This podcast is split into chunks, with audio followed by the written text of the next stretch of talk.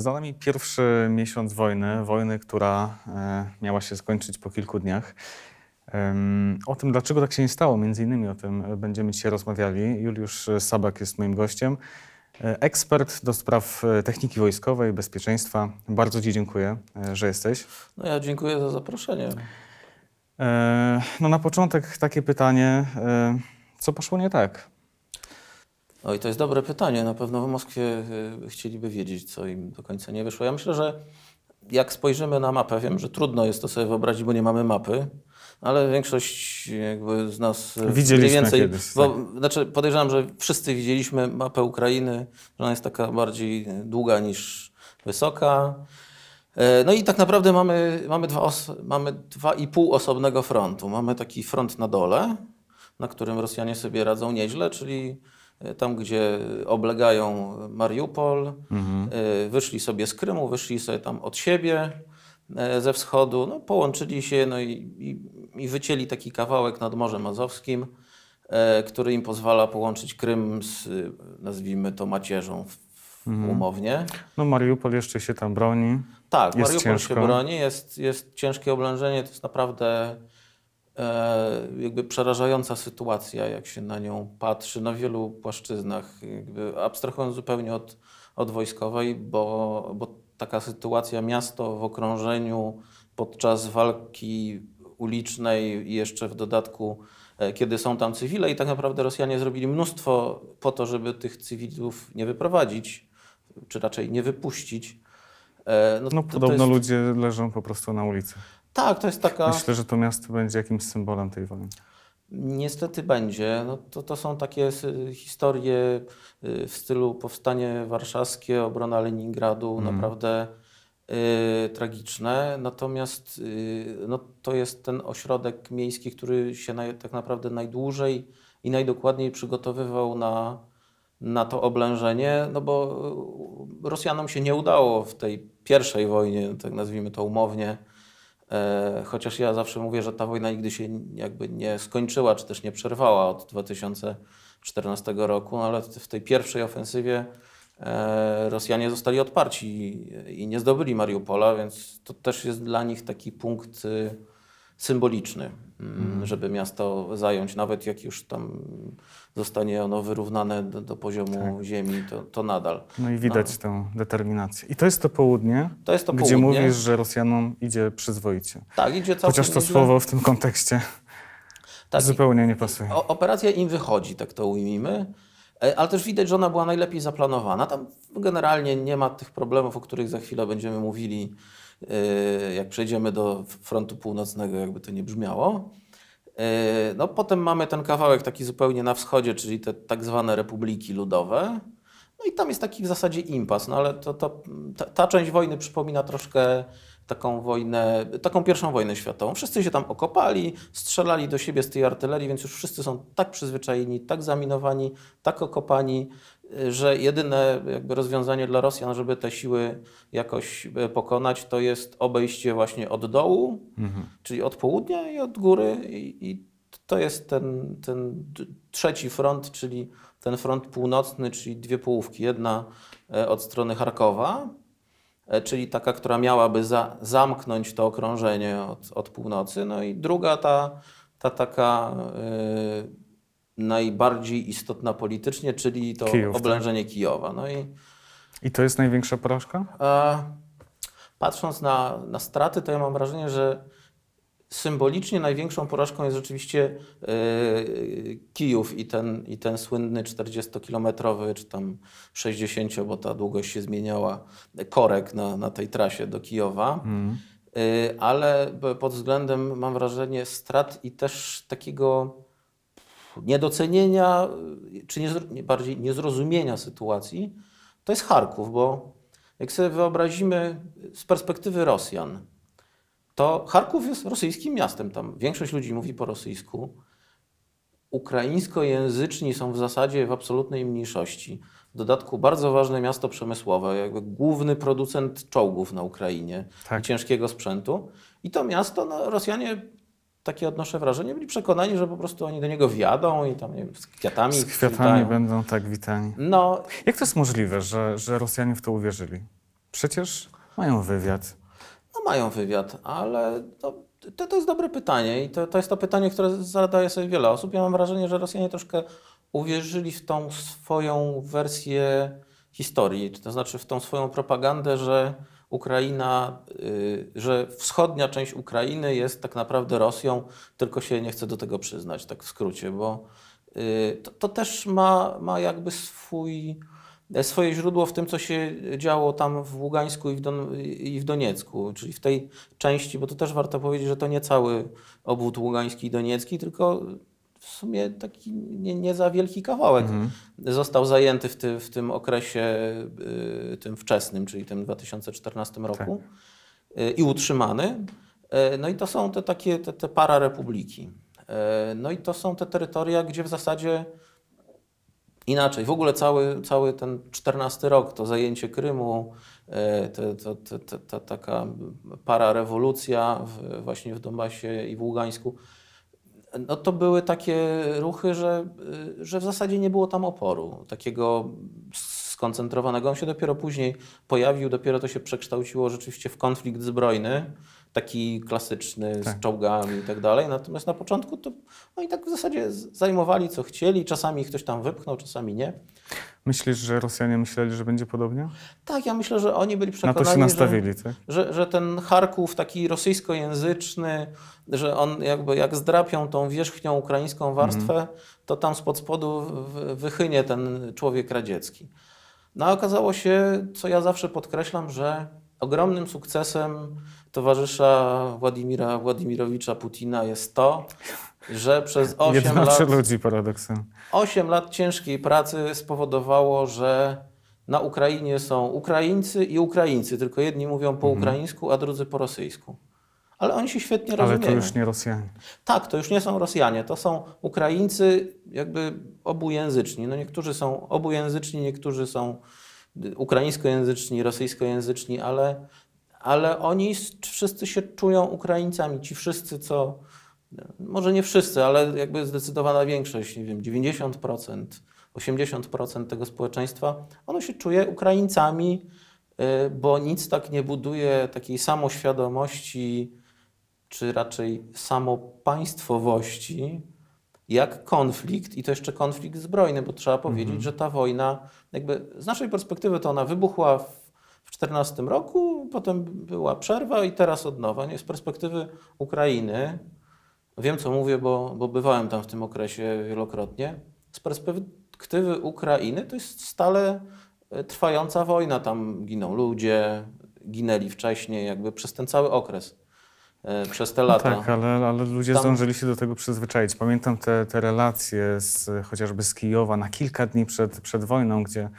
e, no, ludzie mówili, że życie toczy się normalnie, nikt tu e, nie myśli o wojnie. No tak, ale w tej chwili, w cudzysłowie, życie też toczy się normalnie.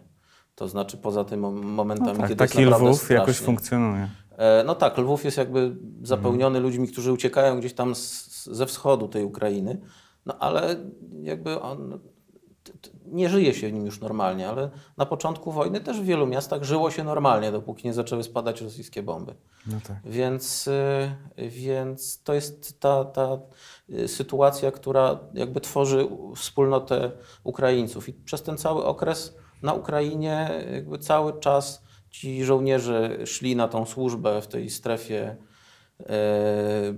rozgraniczenia mi- między tymi republikami a, a Ukrainą.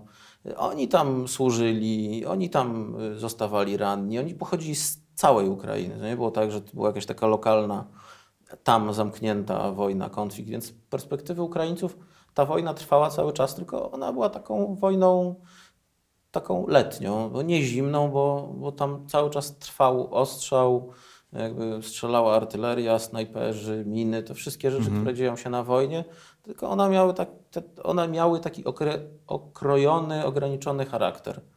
No Z tego, co mówisz, wyciągam taki wniosek, że, że jedną z przyczyn tych niepowodzeń Rosjan jest to zaskoczenie, tak? że, e, że wcale nie byli witani tutaj z jakimś entuzjazmem. E, Ale tych błędów, jakie popełnili, jest oczywiście więcej. E, Jakie przychodzą ci jeszcze do głowy?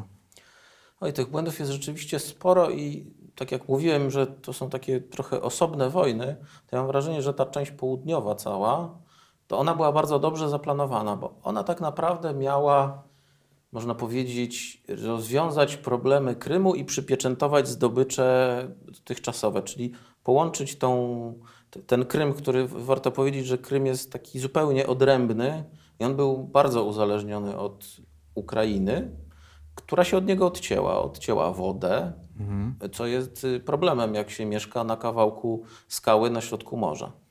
No y, tak. Odcięła prąd i jakby te, te wszystkie połączenia z Ukrainą zostały zerwane, komunikacyjne też. W związku z tym została woda, no i po zbudowaniu ten słynny most przez Cieśninę. No ale to było jedyne połączenie z Krymem, co dla Krymu było takim wąskim gardłem. On się troszkę dławił. Więc to zajęcie właśnie tego Mariupola, tych terenów pomiędzy Krymem a, y, a y, obwodem rostowskim, czyli tą częścią Rosji, która jest najbliżej, no to jakby rozwiązuje wiele problemów, bo już jest to połączenie lądowe, można normalnie przejechać i tak dalej. O ile Rosjanom oczywiście uda się te, mhm. te zdobycze utrzymać. Y, więc ta operacja na pewno to była... sobie nieźle zaplanowali. Tak, to na pewno było mhm. przygotowane, tam trwały ileś lat te, podejrzewam, te przygotowania. Zresztą koncentrowanie wojsk tak naprawdę zaczęło się prawdopodobnie wiosną zeszłego roku albo jeszcze wcześniej. Takie już na serio, to mm, ci, którzy się tym nie interesowali, mogli nie zauważyć, że odbywały się bardzo duże ćwiczenia. E, I wtedy już, czyli tak wiosną i, i latem zeszłego roku, ostrzegano, że te wojska rosyjskie się tak tam zbierają, zbierają, zwożą tą benzynę, amunicję, te wszystkie rzeczy. No ale I, i... większość do końca nie wierzyła.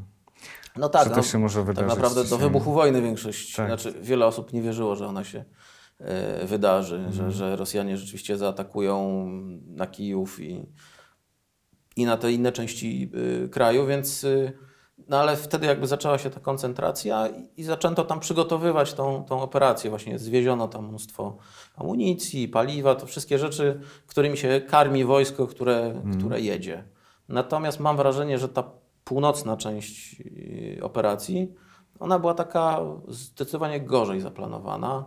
Może ona była troszkę efektem tego, tego zamieszania, jakby, które się działo na Białorusi e, i, i tego w zasadzie wchłonięcia tak w ostatniej chwili tej Białorusi już ostatecznie przez, e, przez Rosję, więc e, no, to było gorzej zdecydowanie przygotowane. Tam nawaliło mnóstwo rzeczy, przede wszystkim logistyka, no i te jednostki, które no, wygląda tak jakby Y, jakby te jednostki, które przyjechały na Białoruś na ćwiczenia, zostały mm. przekierowane też na atak.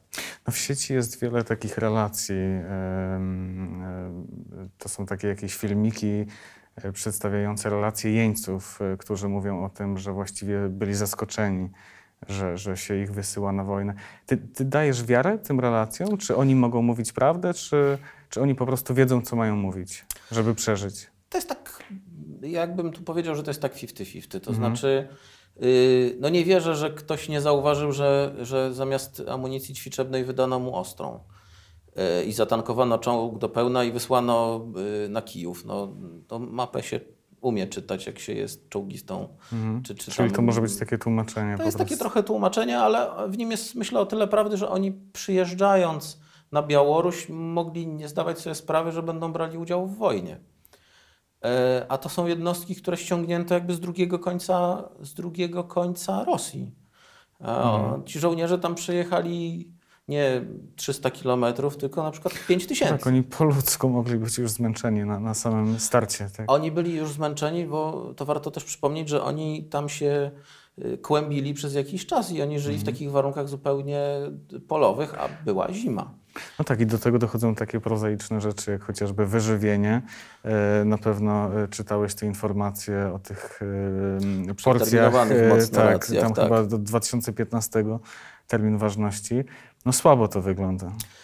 Tak, bo ja myślę, że dużym problemem Rosji w ogóle jako państwa, a armii jako części tego chorego systemu też, jest wszechobecna korupcja i takie problemy organizacyjne, problemy właśnie zaopatrzeniowe, sytuacje, w których ktoś bierze pieniądze do kieszeni i te same racje, co już leżą i się przeterminowały, przepisuje na Mhm. Tak kolejne. mogło być w tym przypadku, tak? Tak, no, I to wychodzi właśnie w tym sobie- momencie, kiedy ktoś mówi sprawdzę. One sobie leżały w magazynie na wypadek wojny. Mhm. No i nikt się nie spodziewał, że będzie ta wojna, bo jakby się spodziewali, to by kupili nowe i jakoś by przeboleli, że stracą te, te łapówki, które wzięli do kieszeni. No bo to zwykle pewnie jest tak, że tam szef fabryki jakiejś robiącej to jedzenie bierze trochę do kieszeni, tam oficer, z, który miał to kupić, bierze trochę, a, e, i wszyscy są zadowoleni. Natomiast no, no tutaj właśnie nagle się okazało, że sprawdzam, no i sytuacja była taka, jak była. No, ten sprzęt tam się psuł, nie psuł, stawał, zakopywał się. Żołnierze byli słabo wyszkoleni, zmęczeni, zmarznięci i w ogóle nie za bardzo chyba zorientowani, co robią. W odróżnieniu od Ukraińców, którzy byli dobrze zorientowani, co się dzieje, w dodatku byli u siebie. To zawsze jest y, łatwiej. Y, Też tego wojska nie było wystarczająco dużo. E, I, ta ocena się dość często pojawia, bo no, jakby zasadą jest to nawet nie wiedząc, nie znając się na wojnie, jakoś czujemy, że jak się człowiek broni i jeszcze u siebie, no to jemu jest łatwiej, prawda? On ma swój teren, Na Wszystko pewno ma też zna, większą wie- determinację. Tak. tak jest, Jest wie gdzie siebie. się zakopać, wie gdzie tam ten most przewrócić. Jak z meczem, lepiej się e, u Gra siebie, siebie, rozgrywa. tak. Tak. Mm, A tutaj jakby ta sytuacja jest jeszcze bardziej skomplikowana. Mhm. No, i, no i zwyczajnie yy, no, tak troszkę wracamy do początku naszej rozmowy, czyli do tego, że nie przewidziano, że, że ta część Ukrainy się nie podda tak sama z siebie. No właśnie, ta, ta wojna nam wiele takich zaskoczeń e, dostarcza. E, Zaskoczeniem jakimś, myślę, dla całego świata, no z całą pewnością jest ta waleczność e, Ukraińców, ta ich determinacja, te, te, te sceny. No, Ale, ale co zadziwia ludzi w tym, że, że ktoś broni swojego kraju, którego broni już od lat yy, ośmiu? no wiesz, ja mam w pamięci te sceny, gdzie na przykład ludzie wychodzili naprzeciw czołgom. E, No to, to są takie jednak zaskakujące obrazki. E, Widać wielką determinację i odwagę. Tak, tak, ale to, to jest, tak jak mówię, to jest pewien rodzaj trochę jakby. Też nie przeceniałbym tej takiej świadomości narodowej. Bardzo często to jest zwyczajna złość po prostu. Mhm. Yy, I no, to jest sytuacja, w której ktoś, ktoś przejeżdża ci czołgiem przez ogródek, no nie oszukujmy się.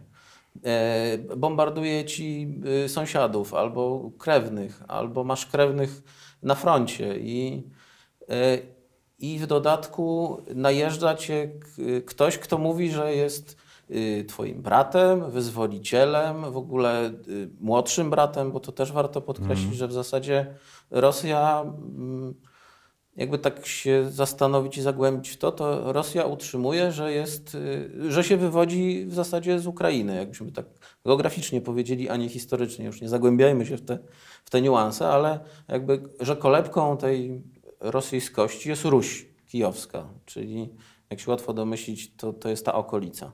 Więc no, coś nam się tu nie spina i, i, y, i ta sytuacja jakby eskaluje. Ona eskalowała od, od kilku lat, tak jak powiedziałem, to zbudowało tą świadomość takiej wspólnoty. Czyli, czyli ty nie jesteś zaskoczony determinacją. Nie, nie jestem. Yy, znaczy, trochę jestem zaskoczony skutecznością, ale to też jest jakby złożony temat, na który się, się składa wiele różnych elementów yy, na tą skuteczność. Natomiast yy, nie zaskakuje mnie determinacja, bo ta determinacja tam była odczuwalna i bardziej myślę, że to jest troszkę jak z traktowaniem Polaków y, mówiących o Rosji przez Zachód. To znaczy, y, większość jakby tych rozmówców jeszcze do 24 lutego mówiła, że my się w ogóle jakby tego nie rozumiemy, Rosja się zmieniła, mamy to w ogóle, mamy jakieś tam historyczne z nią zaszłości i, i, i jesteśmy rusofobami, prawda? Nie, no my po prostu wiemy jak jest, prawda? Czuliśmy to w kościach. Znamy tych Rosjan y, i czy to była Rosja czerwona, czy to była Rosja carska, czy to była Rosja trójkolorowa. To, to ona zachowywała się bardzo podobnie, jakby tylko się, tylko się ta, ta obwoluta zmieniała, a wkład pozostawał ten sam. Więc y, no, my znamy tą Rosję i tak samo jest z Ukraińcami. No, oni, oni już znają tą Rosję, oni nawet ją lepiej znają, bo oni byli częścią tej Rosji. No. Nie zapominajmy, że kraje bałtyckie, Ukraina, Mołdawia to, to była część Związku Radzieckiego, więc y, dla nich ta radzieckość była pewnym stanem, jakby, który głęboko rozumieli, bo, bo ich otaczał i, mhm. i, no i zaczęli się zmieniać. I te zmiany chodziły im różnie w międzyczasie, no ale jakby w tych ostatnich latach oni zdecydowanie skręcili w stronę zachodu. No, tego Rosja nie mogła znieść ale też Ukraińcy nie zgadzają się już na to, żeby wrócić do Związku Radzieckiego. To jest troszkę jak z takim człowiekiem, który właśnie wyjechał ze Związku Radzieckiego gdzieś na zachód i, i nagle zobaczył normalne życie. Ciężko byłoby do, do tego wrócić. Prawda? I, i, i potem y, to nie jest tak, że my wracamy do domu, jest jak było, bo to by było jeszcze do zniesienia, ale, ale ta Rosja od nas wyszła i ona chce wrócić, prawda? To tak jakby u nas nagle miał znowu wrócić komunizm. No, podejrzewam, że większość ludzi poczułaby się tym mocno zaniepokojona. Myślę, że z całą pewnością tak by to wyglądało. Chociaż jest wiele osób, które wciąż odczuwają jakiś dziwny sentyment. Jasne, ale zostawmy. No, ale w każdym społeczeństwie są takie osoby, którym może było wtedy lepiej. Tak. teraz czują się jakoś tak poszkodowane. No. Dlatego nie mówiłem, że to jest 100% Ukraińców, ale Jasne. jednak to jest ta zdecydowana większość, nie wiem, 80-90%. Wynotowałem sobie kilka liczb jakoś podsumowujących um, ten pierwszy miesiąc wojny. E, to są dane ukraińskie. No, możemy wziąć jakąś taką poprawkę na to, że być może są e, częściowo zawyżone. 15 e, tysięcy zabitych rosyjskich żołnierzy. To już będę korygował. 500. Jest więcej? Nie, nie tyle zabitych, co wyeliminowanych z walki, bo to też nie jest do końca tak. Tam zabitych jest, zdaje się, około 5 tysięcy. Natomiast okay, oni sposób. tam liczą zabitych, jeńcy, rannych, tak? jeńców i tak dalej. Okay. Te wszystkie osoby, które już się, się, nie będą nadawały przez jakiś czas do prowadzenia działań. O, tak bym to ujął. Dobra, to bardzo dobrze, że, że, że korygujesz. 530 e, czołgów, 1600 e, wozów opancerzonych, 108 samolotów, 124 e, śmigłowce. I no to są oczywiście duże liczby, natomiast ja się zastanawiam, mm, jak bardzo to Rosjan zabolało. Bo być może te zasoby są wielokrotnie większe. Czy, czy to są duże straty, czy wcale nie? Oj, w przypadku każdej armii to by były duże straty. No, tylko to też jest. To też jest sytuacja bardzo skomplikowana, bo tak nie wiemy do końca na ile, na ile wierzyć tym liczbom. One na pewno są trochę zawyżone. E, z drugiej strony mogą być mniej zawyżone niż by nam się wydawało. Mhm. A może nie są? A nie, no myślę, że lekko są. Myślę, że lekko są. Mhm. To też jest element tej wojny prowadzonej na poziomie Y, takim informacyjno-medialnym, którą Ukraińcy absolutnie wygrywają z Rosjanami, bezapelacyjnie, bo jeśli chodzi o e, wojnę taką fizyczną, kinetyczną, tą taką, którą czujemy, to oni jej nie przegrywają na pewno. Mhm. Natomiast co Informacyjną wygrają, zdecydowanie. Tak. Natomiast informacyjna jest absolutnie wygrana. To jest część tej wojny, tak samo jak Y, ci, y, ci dzielni ukraińscy żołnierze strzelający do tych biednych ciężarówek, które gdzieś tam utknęły na tej drodze albo w tym błocie. E, te wszystkie zdobyte na Rosjanach pojazdy, amunicja, broń i tak dalej, te wszystkie filmy wideo z tymi skruszonymi tak. jeńcami, którzy się tutaj przyznają do błędu, czasami dość wysokiego szczebla oficerami. Pięciu, o ile dobrze pamiętam, zabitych generałów, mhm. co jest y, no, ogromną stratą dla każdej armii. To nie oszukujmy się, generał to nie jest, to nie jest ktoś, kogo można y, przeszkolić w pięć minut. No właśnie. I to, I to byli mm, nie jacyś tam generałowie tacy malowani, tylko bardzo często generałowie z doświadczeniem w Syrii, co niestety widać, bo Rosjanie prowadzą tą wojnę trochę jak wojnę w Syrii to byli oficerowie wysocy, na przykład elitarnych jednostek powietrzno-desantowych, e, czy dowódca armii w ogóle, e, jednej z armii biorących udział w, w tej operacji, więc to są bardzo poważne straty. W ogóle straty wśród oficerów są, są, myślę, nieproporcjonalnie duże do, do skali konfliktu. I jak to musi na morale żołnierzy wpływać? Ja Ci myślę, najwyżsi że, dowódcy giną. ja myślę, że to jest w ogóle uboczny skutek tego kiepskiego morale i, i kiepskiej komunikacji i w ogóle takiej, mam wrażenie, słabej, y, jakby niskiej inicjatywy w ogóle wśród żołnierzy. Tak trochę odnosimy wrażenie, że, jakby, e, że na tym południowym froncie trochę mniej, ale na tym północnym, już zwłaszcza na tym kijowskim, no, no to tym żołnierzom e, oni za bardzo nie wiedzą, co, co mają robić. Poza tym, że mają iść w stronę Kijowa. Y, Brakuje im jakby pomysłu, inicjatywy. Y, Oni bardzo często gdzieś tam właśnie utkną, y, gdzieś się pokręcą, właśnie, a to jakiś sklep obrabują. Y, I jakby nie ma w tym takiego porządku. Y, Jest, wkrada się jakiś chaos, to znaczy, że to wszystko jest takie właśnie nie do końca zaplanowane, nie do końca y, dobrze zrobione. Gdzieś tutaj popełniono mnóstwo takich błędów na poziomie samego planowania, zarządzania, czyli tego momentu, w którym na norm- normalnie na wojnie wszystko jeszcze działa, bo to mm, często się mówi, że y, wojna jest y, bardzo uporządkowanym, takim logicznym zjawiskiem do pierwszego strzału. Potem to już jakby wszystko się dzieje Żyje samo. swoim życiem. Tak, tak. Można by, wiesz, można by taki wniosek wyciągnąć, że mm, e, no, ta Rosja oczywiście okazała się znacznie słabsza niż, niż świat myślał. E, I można by taki wniosek wyciągnąć, że, że nie jest już niebezpieczna.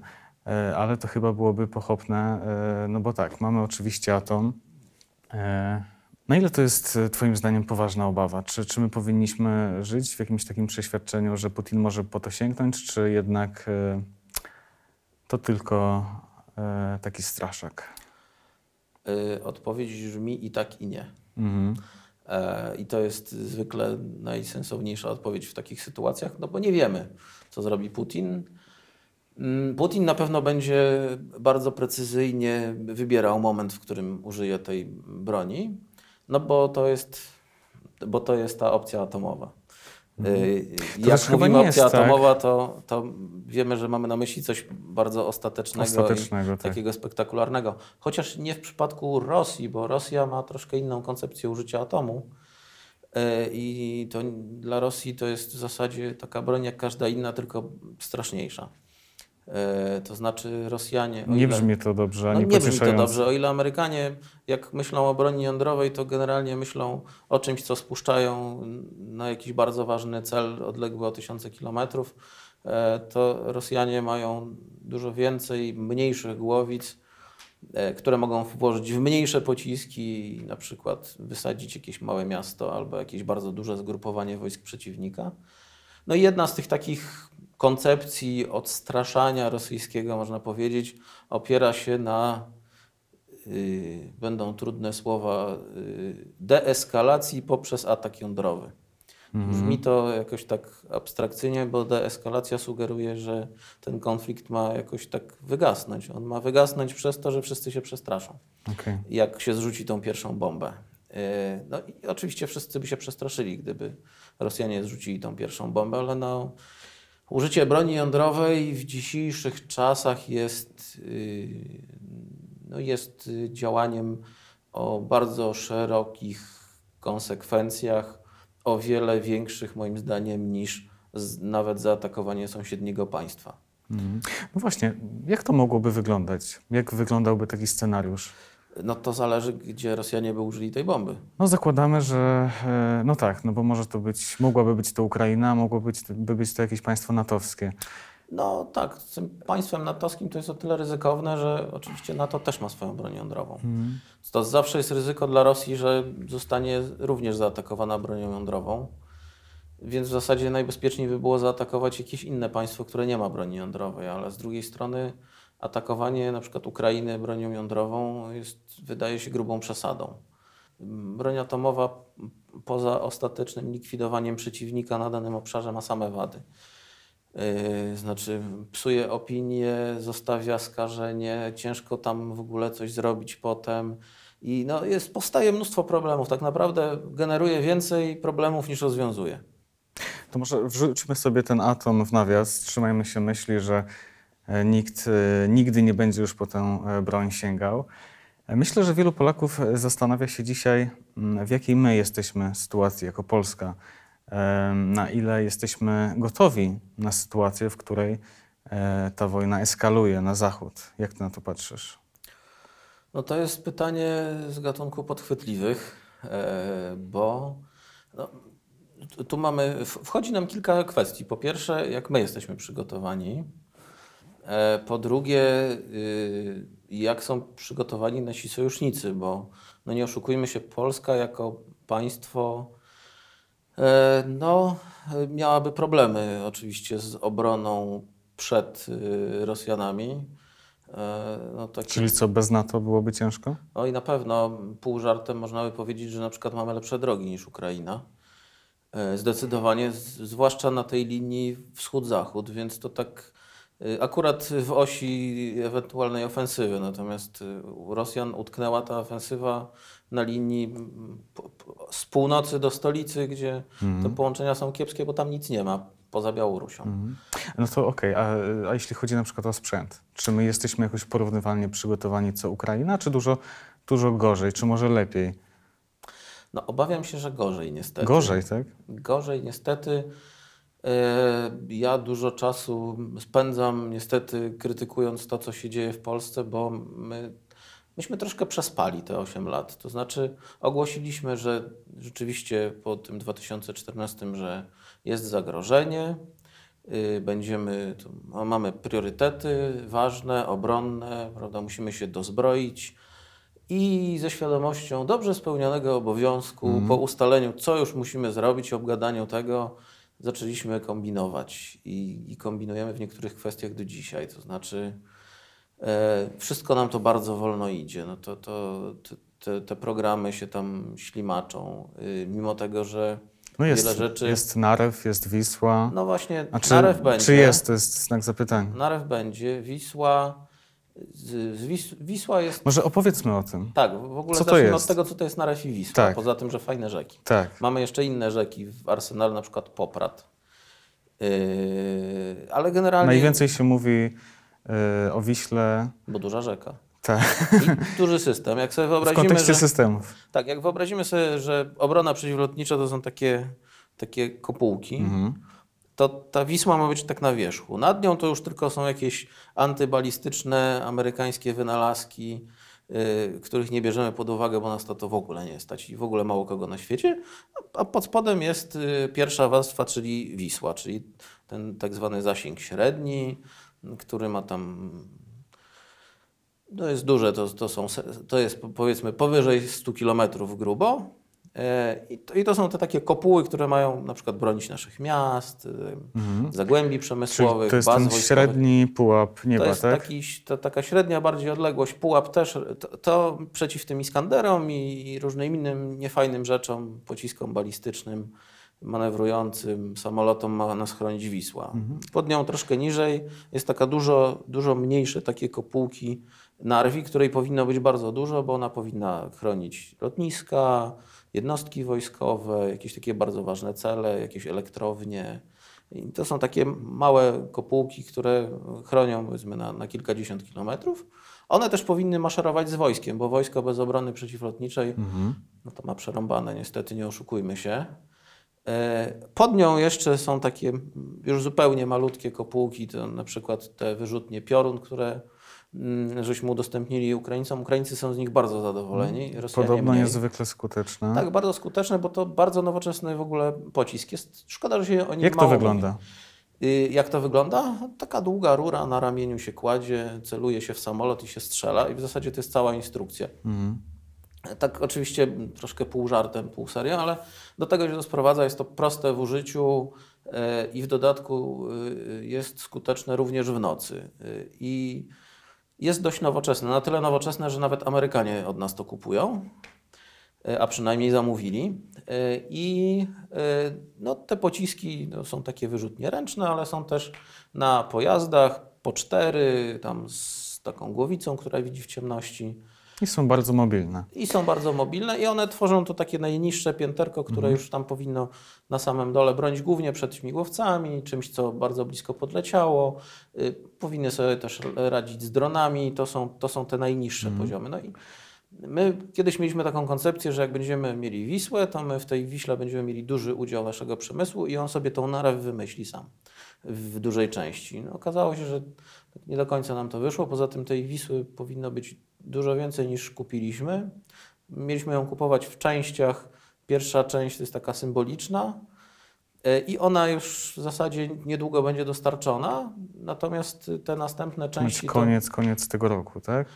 Tak, yy, przynajmniej taki jest plan. One mhm. już są testowane w Stanach Zjednoczonych, pierwsze egzemplarze, że muszą przejść odpowiednie testy w Stanach, ponieważ to jest amerykański system, ale część do tego budujemy sobie w Polsce. Czyli na tą chwilę, żeby było jasne, to wszystko to jest wizja przyszłości, poza piorunami. Na tą chwilę wszystko oprócz tego najniższego pięterka i tego trochę wyższego, które obsługują systemy takie poradzieckie, starsze niż, niż to, co mają Ukraińcy, y, to to wszystko dopiero będzie. Mm. I będzie tego za mało. Y, tylko I to Wisła, też nie, nie, Wisła, nie, za dwa lata, tak? No, Wisła będzie szybciej, no tak jak mm. powiedzieliśmy, tak naprawdę pierwsza część już za chwilę, ale te kolejne części, które powinniśmy zamówić y, i, jakby uruchomić tą produkcję, to one się nam opóźniają, jak wiele rzeczy, jeśli chodzi o polską armię. Ta narew to nam się tak opóźniała, że w zasadzie w tym roku już za chwilę ma, ma być podjęta decyzja. E, chociaż już w zasadzie dokonano wyboru, no ale tego powinno być najwięcej, tej, tej narwi ona mhm. powinna... No myślę, że, że, że ta wojna nas jednak zmobilizuje w tych działaniach, no, bo ja te 8 nadzieję. lat faktycznie, ja mam nadzieję, z tego co mówisz, przez Pana. Mamy mnóstwo takich rzeczy, które, które przespaliśmy. Ta nasza, nasza obrona przeciwlotnicza w porównaniu z ukraińską jest bardzo słaba. Mhm. Nasza zdolność do niszczenia czołgów w porównaniu z ukraińską jest ekstremalnie słaba. E, I u nas to wyposażenie e, w niektórych jednostkach to, to są systemy absolutnie zabytkowe, takie pierwszej radzieckiej generacji. E, jest trochę systemów, na przykład wyrzutni Spike, bardzo fajnych, skutecznych, mhm. ale o nich, ich jest bardzo mało w, w skali całej naszej armii, a w skali potrzeb to jest to jest w ogóle bardzo, bardzo mało. E, mimo tego, że możemy je produkować na licencji w Polsce, e, możemy też produkować nowsze wersje. Hmm. No to kiepsko to brzmi. Tak, wszystko nam się, wszystko nam się przeciągało w czasie, też brakowało pieniędzy, jak wiadomo. No, no ale dzisiaj rzeczy. mówi się o zwiększeniu nakładów. Tak, no, też dokonaliśmy poważnych zakupów. Na przykład dokonaliśmy zakupu samolotów F-35 bardzo nowoczesnych ale no i z mojej perspektywy to jest skomplikowane, bo z jednej strony musieliśmy je kupić pilnie, bo nam się e, migi rozbijały i w ogóle są jakby w takiej sytuacji bardzo trudnej technicznej, ale z drugiej strony bez tej Wisły i Narwi, o której mówiliśmy, mhm. no to te nasze samoloty będzie trudno uratować przed zniszczeniem. No to jeśli Kupiliśmy najpierw broń, której trzeba bronić, a nie broń, którą my się będziemy bronić. Nie ta kolejność. No tutaj pojawiają się też głosy, że no my niestety kupujemy takie rzeczy, e, które dobrze wyglądają w telewizji, e, które spełniają te, te cele polityczne, fajnie się pochwalić takimi samolotami. Natomiast e, nie zawsze są to najpilniejsze potrzeby. Jak to wygląda z Twojej perspektywy? No to jest skomplikowane pytanie, bo bo ktoś powinien się tym zajmować. Mhm. Ktoś tak naprawdę powinien y, nam wszystkim, bo to my się zrzucamy, prawda, jak tu siedzimy. No, nasze dwóch, podatki. Tak. To są nasze podatki. Ktoś nam powinien wytłumaczyć, na co one idą, prawda? Ale wszystko, od pewnego czasu wszystko jest tajne. Najpierw wszystko było opóźnione, teraz wszystko jest tajne. Ale z drugiej strony też nie mogę mówić, że jest wszystko źle, bo pewne zakupy są, na przykład jeśli chodzi o bezzałogowce. Akurat nie uważam, żeby duże bezzałogowce Y, były bardzo pilne, ale, no, ale wyprzedziły nam trochę te mniejsze. Tych mniejszych mamy nadal za mało. Ja uważam, że my rzeczywiście troszkę idziemy w jakość, y, nie biorąc pod uwagę, że ważna jest też ilość. To znaczy, y, kupiliśmy na przykład te słynne bajraktary tureckie, które się sprawdzają mhm. na Ukrainie. Nie wiem, czy się sprawdzą tak dobrze w Polsce. To zależy od tego, jaką będziemy mieli koncepcję ich użycia. Bo Każda broń w zasadzie nie powinniśmy kupować broni. To jest takie duże uproszczenie. Bardzo efektowne, że kupujemy nowoczesną broń, kupujemy nowoczesny czołg, nowoczesny tam samolot, ale on musi jakąś rolę spełniać. e, musi się jakoś wpisywać w kontekst. On musi stanowić część e, jakby całego systemu. To tak jakby mielibyśmy fabrykę i tak mówimy, dzisiaj kupujemy frezarkę, jutro kupujemy tokarkę. Mhm. A czym się zajmujemy? Składamy komputery. Okej. Y, Brakuje nam na przykład w, w tej armii systemu takiego nerwowego, y, czyli takiego systemu nowoczesnego, łączności, zarządzania w zasadzie całym polem walki. Y, Mamy takie wyspy pojedyncze takiej nowoczesności, Mhm. no, takie nowoczesne rozwiązania, które są bardzo często już wdrożone, już działają, niektóre działają od lat, tylko ich jest Nie są wszystkich za mało. połączone ze sobą, tak? I jest ich za mało. Ich jest, one są w takiej, ja, ja używam zwrotu w homeopatycznej ilości, czyli w ilości bardzo często niewystarczającej dla uzyskania realnego efektu leczącego. Prawda? To jest takie, to taka trochę y, modernizacja defiladowa. Y, ja wiem, że to jest z mojej strony pewne nadużycie, bo w niektórych kwestiach rzeczywiście te zakupy są i przemyślane, i dobrze zaplanowane, i one jakoś idą. Y, Na przykład właśnie jeśli chodzi o te systemy POPRAT, jeśli chodzi o na przykład y, artylerię samobieżną, no bardzo Czołgi fajnie. kupiliśmy. Za E, chwilę będą. Znaczy, tak, kupimy czołgi, kupimy 250 czołgów, y, ale piechota za nimi będzie jechała najstarszą generacją zabytkowych bojowych wozów piechoty numer jeden. Mamy za to na przykład mnóstwo czołgów takich y, poradzieckich, które, których jakby przydatność bojowa jest niewielka Mhm. w konfrontacji z, z przeciwnikiem, nawet takim nie do końca dobrze zorganizowanym jak Rosjanie na Ukrainie, bo są to w zasadzie te same czołgi, tylko o, o na przykład jedną, dwie lub trzy generacje starsze, w sensie ten sam typ nawet, tylko, tylko kilka pokoleń wcześniej. Więc Mhm. Słabo. no nie wygląda to optymistycznie, ale no, tak A są mówię, rzeczy, z których możemy być dumni, zadowoleni? Oj, jest trochę rzeczy, z których możemy być zadowoleni. Na przykład z wojsk specjalnych możemy być zadowoleni, bo rzeczywiście są na światowym poziomie. Są, tak jak mówię, takie wyspy szczęśliwości. E, Jednostki, które rzeczywiście wpisują się w ten, e, w tą nowoczesność, w ten natowski system, działają w sposób taki y, dobrze zorganizowany. Y, Są to jakby wyćwiczeni dobrze żołnierze, ale oni troszkę giną nam w tej masie. Jakby boję się takiego efektu trochę właśnie takiej wojny na Ukrainie po stronie rosyjskiej, czyli że będziemy mieli te elitarne jednostki, wokół których będą te jednostki, które są słabo wyposażone, których sprzęt z trudem wyjeżdża z, z garażu y, albo w ogóle nie wyjeżdża e, które no, mają różne problemy. Mamy też na przykład obronę terytorialną, bardzo fajny komponent systemu. No tak, choć latami wyśmiewany. Tak.